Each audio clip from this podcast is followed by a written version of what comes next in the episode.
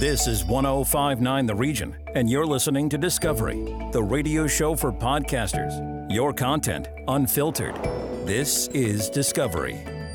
Hello, I'm Cal Steiger, your host of Discovery, a show of podcasts. This week, we cross the pond to hear discussions hosted by King's College in London, England, about a very weighty topic inequality. This episode is a virtual symposium of academics, students, and practitioners who believe inequality is the issue of our time.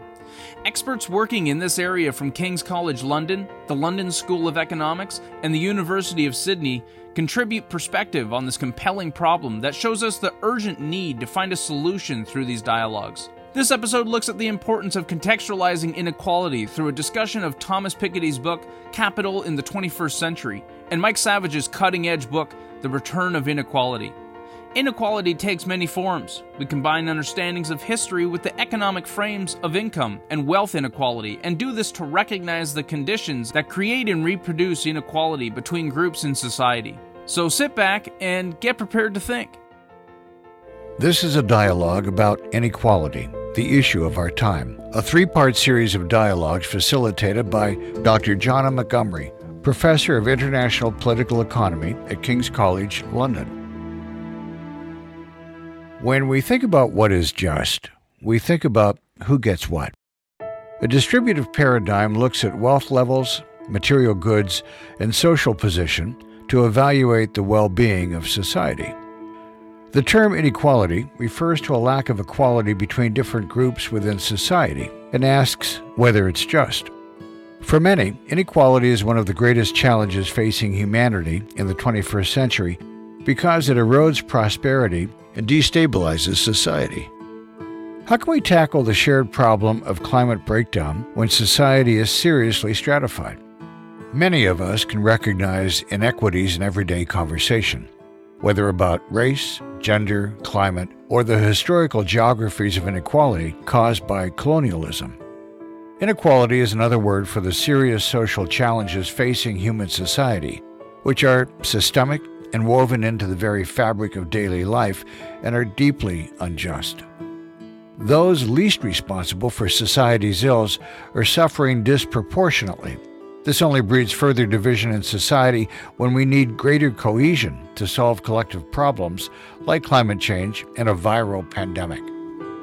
How can it be that it's not a news item when an elderly homeless person dies of exposure but it is news when the stock market loses two points. 19% of black Americans have negative net worth today compared to 8% of white Americans. The inequality has gone up in almost every country. How long can you be peaceful when your people are dying? A power imbalance, lack of accountability, and gender inequality. Enough is enough.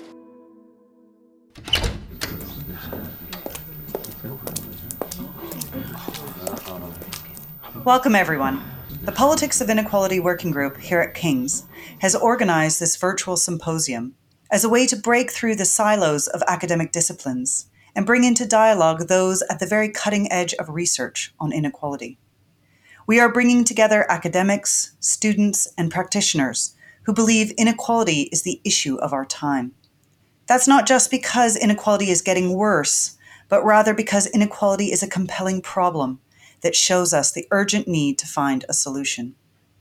Through these dialogues, we seek to make progress in advancing our thinking about what creates inequality, but also how it touches our lives in really meaningful ways. At times, the view of inequality may appear bleak, as it clouds progressive ideals that social democracy will bring about regular advances in well being, as we once thought. But instead of bowing to fatalism now, in the midst of a global pandemic, we must think anew of a politics of social and planetary sustainability. We discussed together as a working group and then sought out our colleagues at other universities to share their ideas, research, and proposals with us. We asked them to explain what it means to call inequality the issue of our time. We wanted to examine who is unequal, what causes inequality, and why it's an urgent area of study. So let me introduce my colleagues, Doctors Lee Savage and Stephen Klein from the Politics of Inequality Working Group here at King's College London. What do we mean by income inequality? What do we mean by wealth inequality? And in some ways, also like, how is the need to expand how we think about inequality not just being driven sort of by intellectual reasons, but also being driven by reality. The world has changed such that more narrow economic approaches no longer are as appropriate. And when we discuss inequality, is like this difference between what we might think of as sort of the natural rate of inequality in the world, or what we call a gross inequality, versus what we call a net inequality, which is the level of inequality we see in countries after governments get involved through taxes and transfers. Because then we see that the level of inequality we observe in countries is a choice, it's a political choice. And that's what interested me. Why do some countries choose to be more equal? Why do they choose to tax and spend more than others?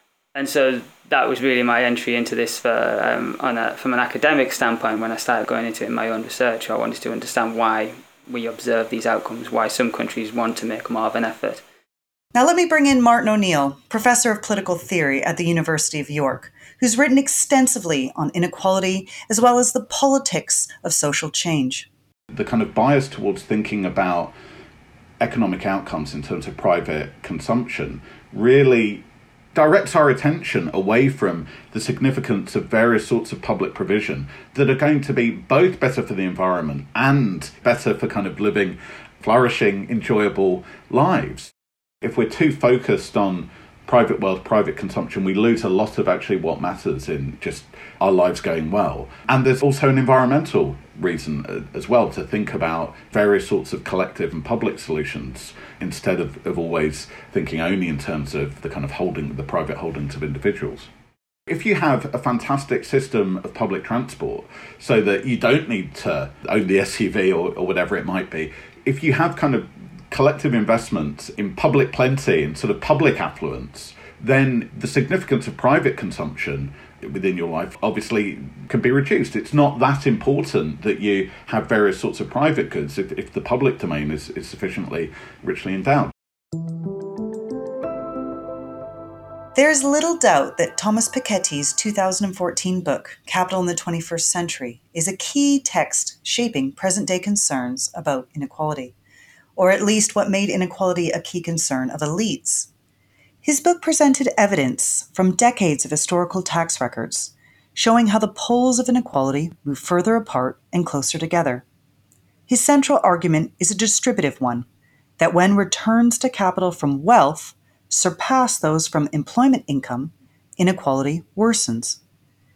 This simple idea is very controversial among economists, as well as politicians, who believe that inequality is tied to the opportunities provided, not the outcome of government policy. Nobel Prize winner, economist, and author Paul Krugman has this to say about Piketty's findings. At a time when the concentration of wealth and income in the hands of a few has resurfaced as a central political issue, Piketty doesn't just offer invaluable documentation of what's happening. With unmatched historical depth, he also offers what amounts to a unified field theory of inequality, one that integrates economic growth, the distribution of income between capital and labor, and the distribution of wealth and income among individuals into a single frame. Capital in the 21st Century is an extremely important book on all fronts. Piketty has transformed our economic discourse. We'll never talk about wealth and inequality the same way we used to. Well, now I want to bring in Dr. James Meadway, who's director of the Progressive Economy Forum and has worked for many years in progressive circles to advance an agenda that tackles inequality, among other issues. I've only got one thing to add, really, which is just, I mean, it's a practical point in many ways, but it's also the, the environment that, that we know very well. I mean, the figures are very, very clear. The top 1% of humanity produces the same emissions as the bottom half the poorest three and a bit billion people, the same emissions as the top 1%. If we think there are fairly hard, let's call them limits on what we can do to the environment, if we know that we have to restrain emissions, we know that we have to reduce resource use, you run pretty much immediately into having to say the kind of society that sustains the kinds of consumption that produce that inequality is going to have to be addressed. We, we have to do something to redistribute the wealth, to redistribute forms of consumption the breakthrough that Piketty makes is, is in a sense, not really uh, something new that's being brought into the conversation. It's more of a return to what economics used to think about. You have a very long period of time with mainstream economic thinking where inequality is either played down as a concern. So, in other words, it's like it's there, but it's not really an economic issue. It's like something you might want to fix. If you're the government, you could choose to do something about this if you happen to choose to do this. Uh, and what Piketty does is, is sort of at the level of theory, he reintroduces this this older concern with distribution. And when I say old, like really, this is the mainstream economics from classical economists, right? This is Ricardo or Adam Smith or Karl Marx, all the way through to probably John Stuart Mill is, is the kind of the hinge point in, in terms of economic thinking. Uh, and he, he turns it from being uh, something that's potentially something you might think about if you're a government who cares about inequality into being this is a driving factor in, in what the economy does. So he reintroduces that and he breaks the link. He shatters that link. He basically says you have accumulation of wealth, and there's a a rather complex discussion about what wealth is because it's not necessarily that easy to pin it down. And Piketty struggles with this a bit in the first part of the book, but then when he gets onto the empirical side, he says he has accumulation of wealth and you have the economic growth that happens in the rest of society. And if wealth is accumulating faster than economic growth, you end up with rising inequality. And for much of the last sort of 40 years or so, in fact, much of capitalism's history, least for the sort of older capitalist countries like Britain, France, America, the three he, he talks most about, um, this is what's happened. And he sets up this kind of quite powerful but also quite simple dynamic where if the people who own wealth are getting more returns to that wealth, in other words, if the return you get on all the property that you own, the, the houses that you rent out, the offices that you rent out, the intellectual property you lay claim to, if the returns to that are higher than the growth that is happening in the rest of the economy, which is, by the way, where most of us live. Most of us don't have much property, so we have to rely on kind of what the rest of the economy is doing. Inequality inevitably gets better, worse and worse over time. and it's a kind of simple, powerful, empirically justified argument that, that shifts the entire debate around inequality from being something that is uh, a sort of social policy nice to have question into something that's central to how we understand what the economy is doing. What is clear is that inequality has many overlapping registers. It connects history, geography, economics, and society together. What animates this dialogue is exploring the forms inequality takes. Income inequality is still a big problem for minorities and those who are less educated. We're going to have greater inequality. The richer got richer and the poor got poorer. You know? We're going to have greater racial disparity as well. The economy, even though in fits and starts, is rebounding. Minorities, those with less education, they're not going to participate in that recover, and that's going to put them further behind as we go down the road. Now I'm delighted to bring in our colleagues from the London School of Economics International Inequalities Institute to join our dialogue. This landmark institute was created as a much needed interdisciplinary hub, precisely seeking to break through academic silos. Their goal was to generate world leading research on inequality, explicitly its multiple and overlapping forms. We are joined now by the Institute's former director, Professor Mike Savage, Mike Savage's newest book, The Return of Inequality, sits at the cutting edge as it provides a synthesis of what he calls the inequality paradigm to consider what it says about the weight of the past as a force configuring social change today. The book itself is expansive and juxtaposes many different ways of understanding inequality as a telescope as to what happens to incomes and work, the playing field of relative inequality, or how people themselves understand their position within an unequal world. Savage draws out the wider stakes involved with invoking inequality in order to infuse a broader sociological reflection on the contemporary inequality. What I was trying to do was reflect upon the way in which the return of greater levels of income inequality are also tied up with broader social changes, including the pulling apart of the class structure, if you like. So, the return of elites, the return of wealthy individuals and households and dynasties who are just much more privileged than anybody else, the loss, if you like, or the erosion of kind of middle class society. So, you're, you're losing the kind of sense of a public sphere, which used to be strongly oriented towards that grouping. And then I tried to push it forward too in terms of using this interest in capital, which of course Piketty calls his first 2014 book, Capital in the 21st Century. And he deliberately links back to Marx a bit, although he's not really using a Marxist concept. But the notion of capital is an, uh, it's a concept which has obviously been used by sociologists like Pierre Bourdieu, who've always interested me. And the point which Bourdieu brings out, which I try and pull to in this book, is that capital is a force from the past. It's what Bourdieu calls accumulated history. So when you have a capital of some kind, an asset, if you want to use those terms, you are making a call on the present based upon the capacities you've built up, your family or your household have built up, possibly over many years. And Bourdieu argues that capital isn't just economic, it's also social and cultural. So it can also be about your social networks, it can also be about your cultural resources. And I was really interested in tracing through all those capitals and how they are accumulating together, and how, therefore, the return of inequality is also about the return of these historical forces which empower people with those capitals to have enhanced resources and capacities to do things. And I was interested in this for many, many reasons, but one of them was that we have this very conceit about everything's happening in the future. You know, we're living in this turbocharged world of new devices, you know, mobile phones, driverless cars, AI. And actually, that tends to take our attention away from these historical forces these long term residues and legacies and build up of history, which I wanted to kind of bring back. So, the takeaway of my book is to say, really, let's leave behind this modern conceit about, you know, we we moved on from previous societies. We're actually not that different in some ways from imperial capitalism, with dynastic elites, imperial forms of power. And our assumptions about liberal democracy, you know, were very short lived and they're, they're being unpicked as we speak. Here, I do think that we need to do better than that. We need to recognise that national boundaries are extremely porous. We need to think about extending our analysis beyond the nation scale. And of course, here, wealth and assets are really, really vital because the more wealth and assets you have, the more easy it is to move them around and the more they cross borders.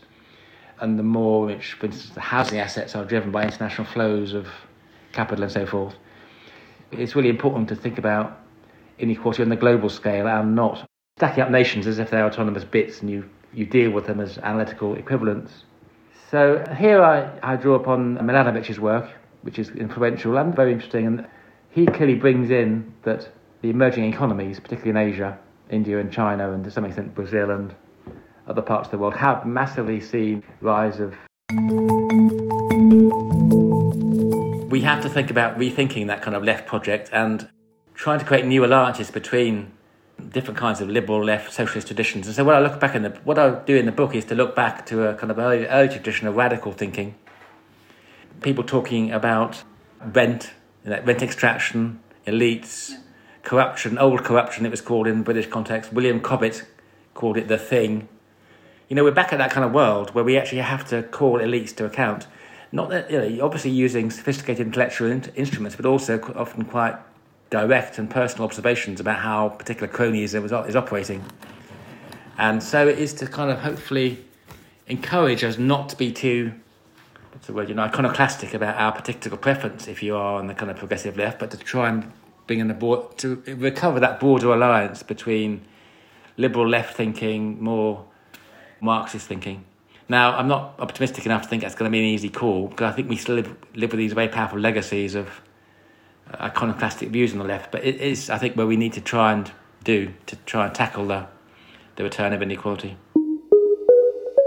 Inheritance and the passing on of resources isn't just about passing on economic resources, it's also about passing on those cultural capacities.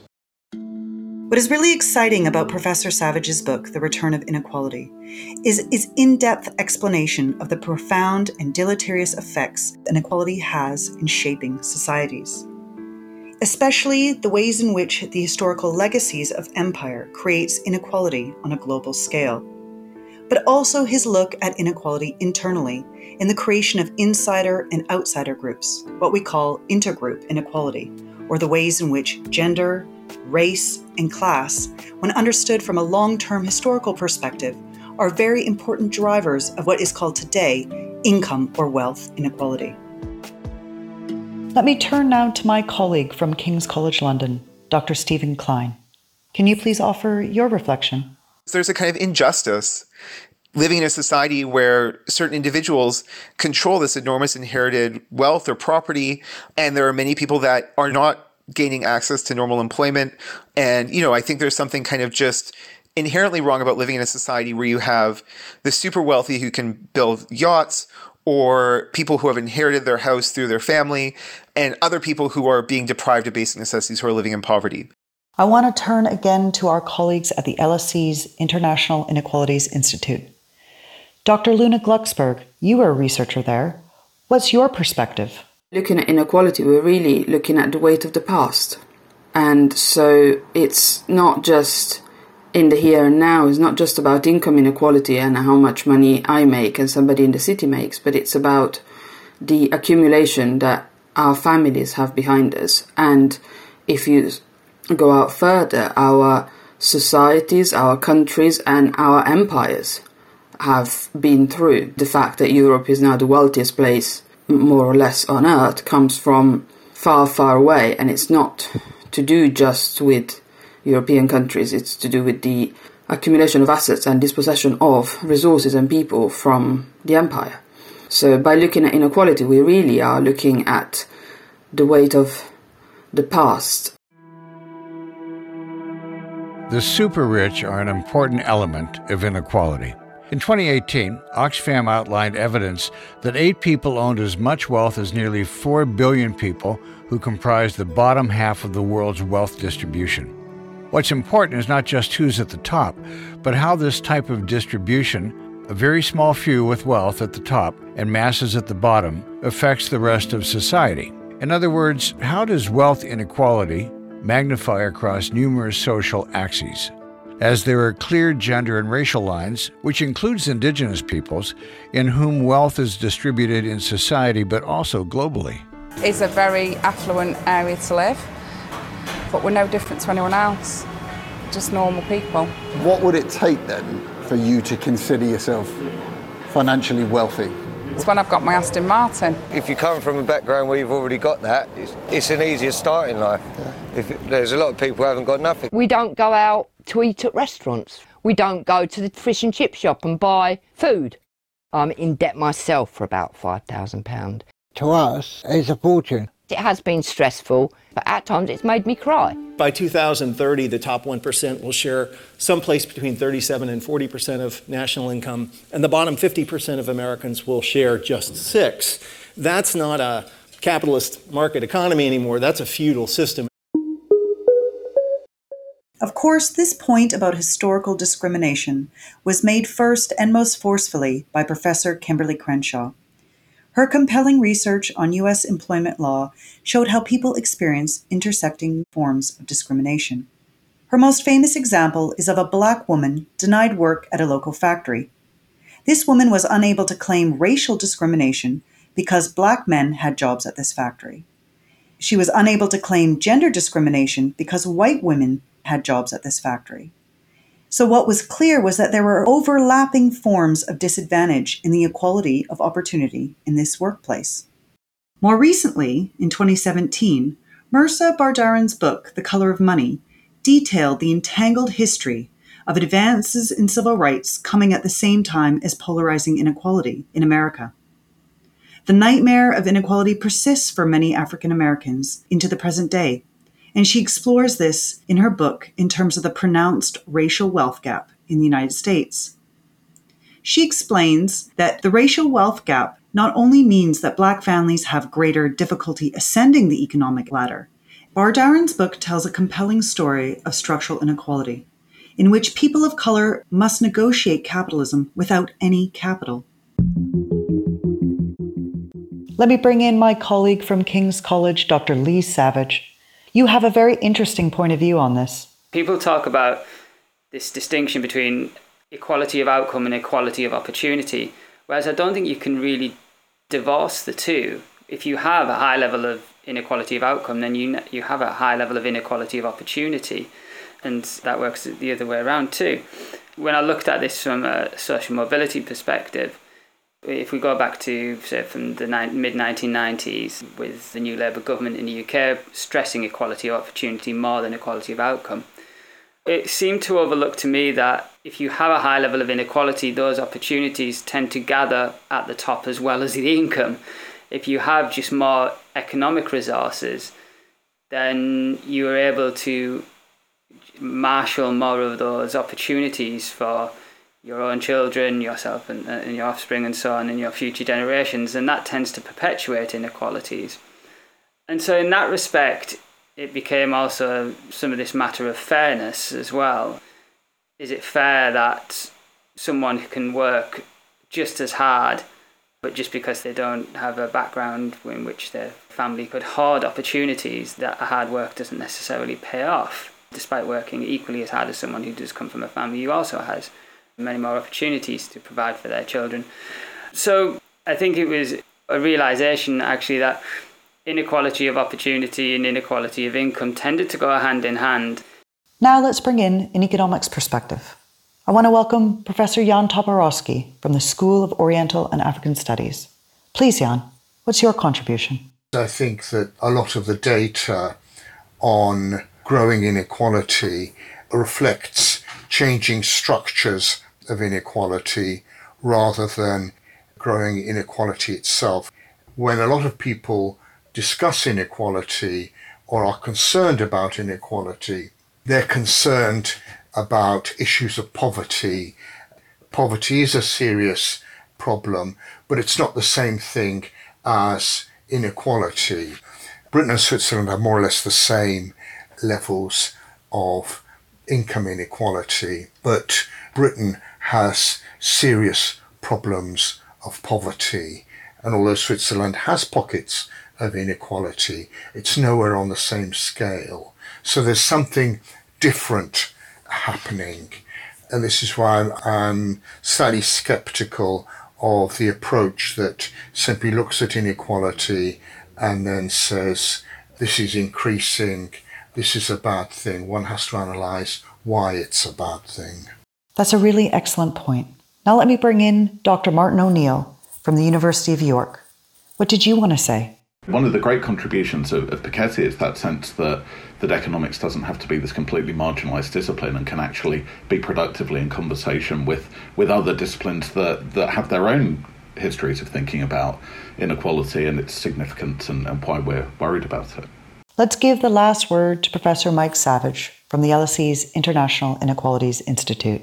Piketty and the group around Piketty in the Paris School of Economics, who really emphasised how the trend towards declining inequality, which was evident in the years after the Second World War, particularly, has been reversed, and kind of what that means for understanding society, politics, and recognising too that Piketty's approach is very economistic, as you'd expect. He's an economist and he's only really tracing the kind of impact on income shares and bid on wealth, but he doesn't really pull out the wider implications.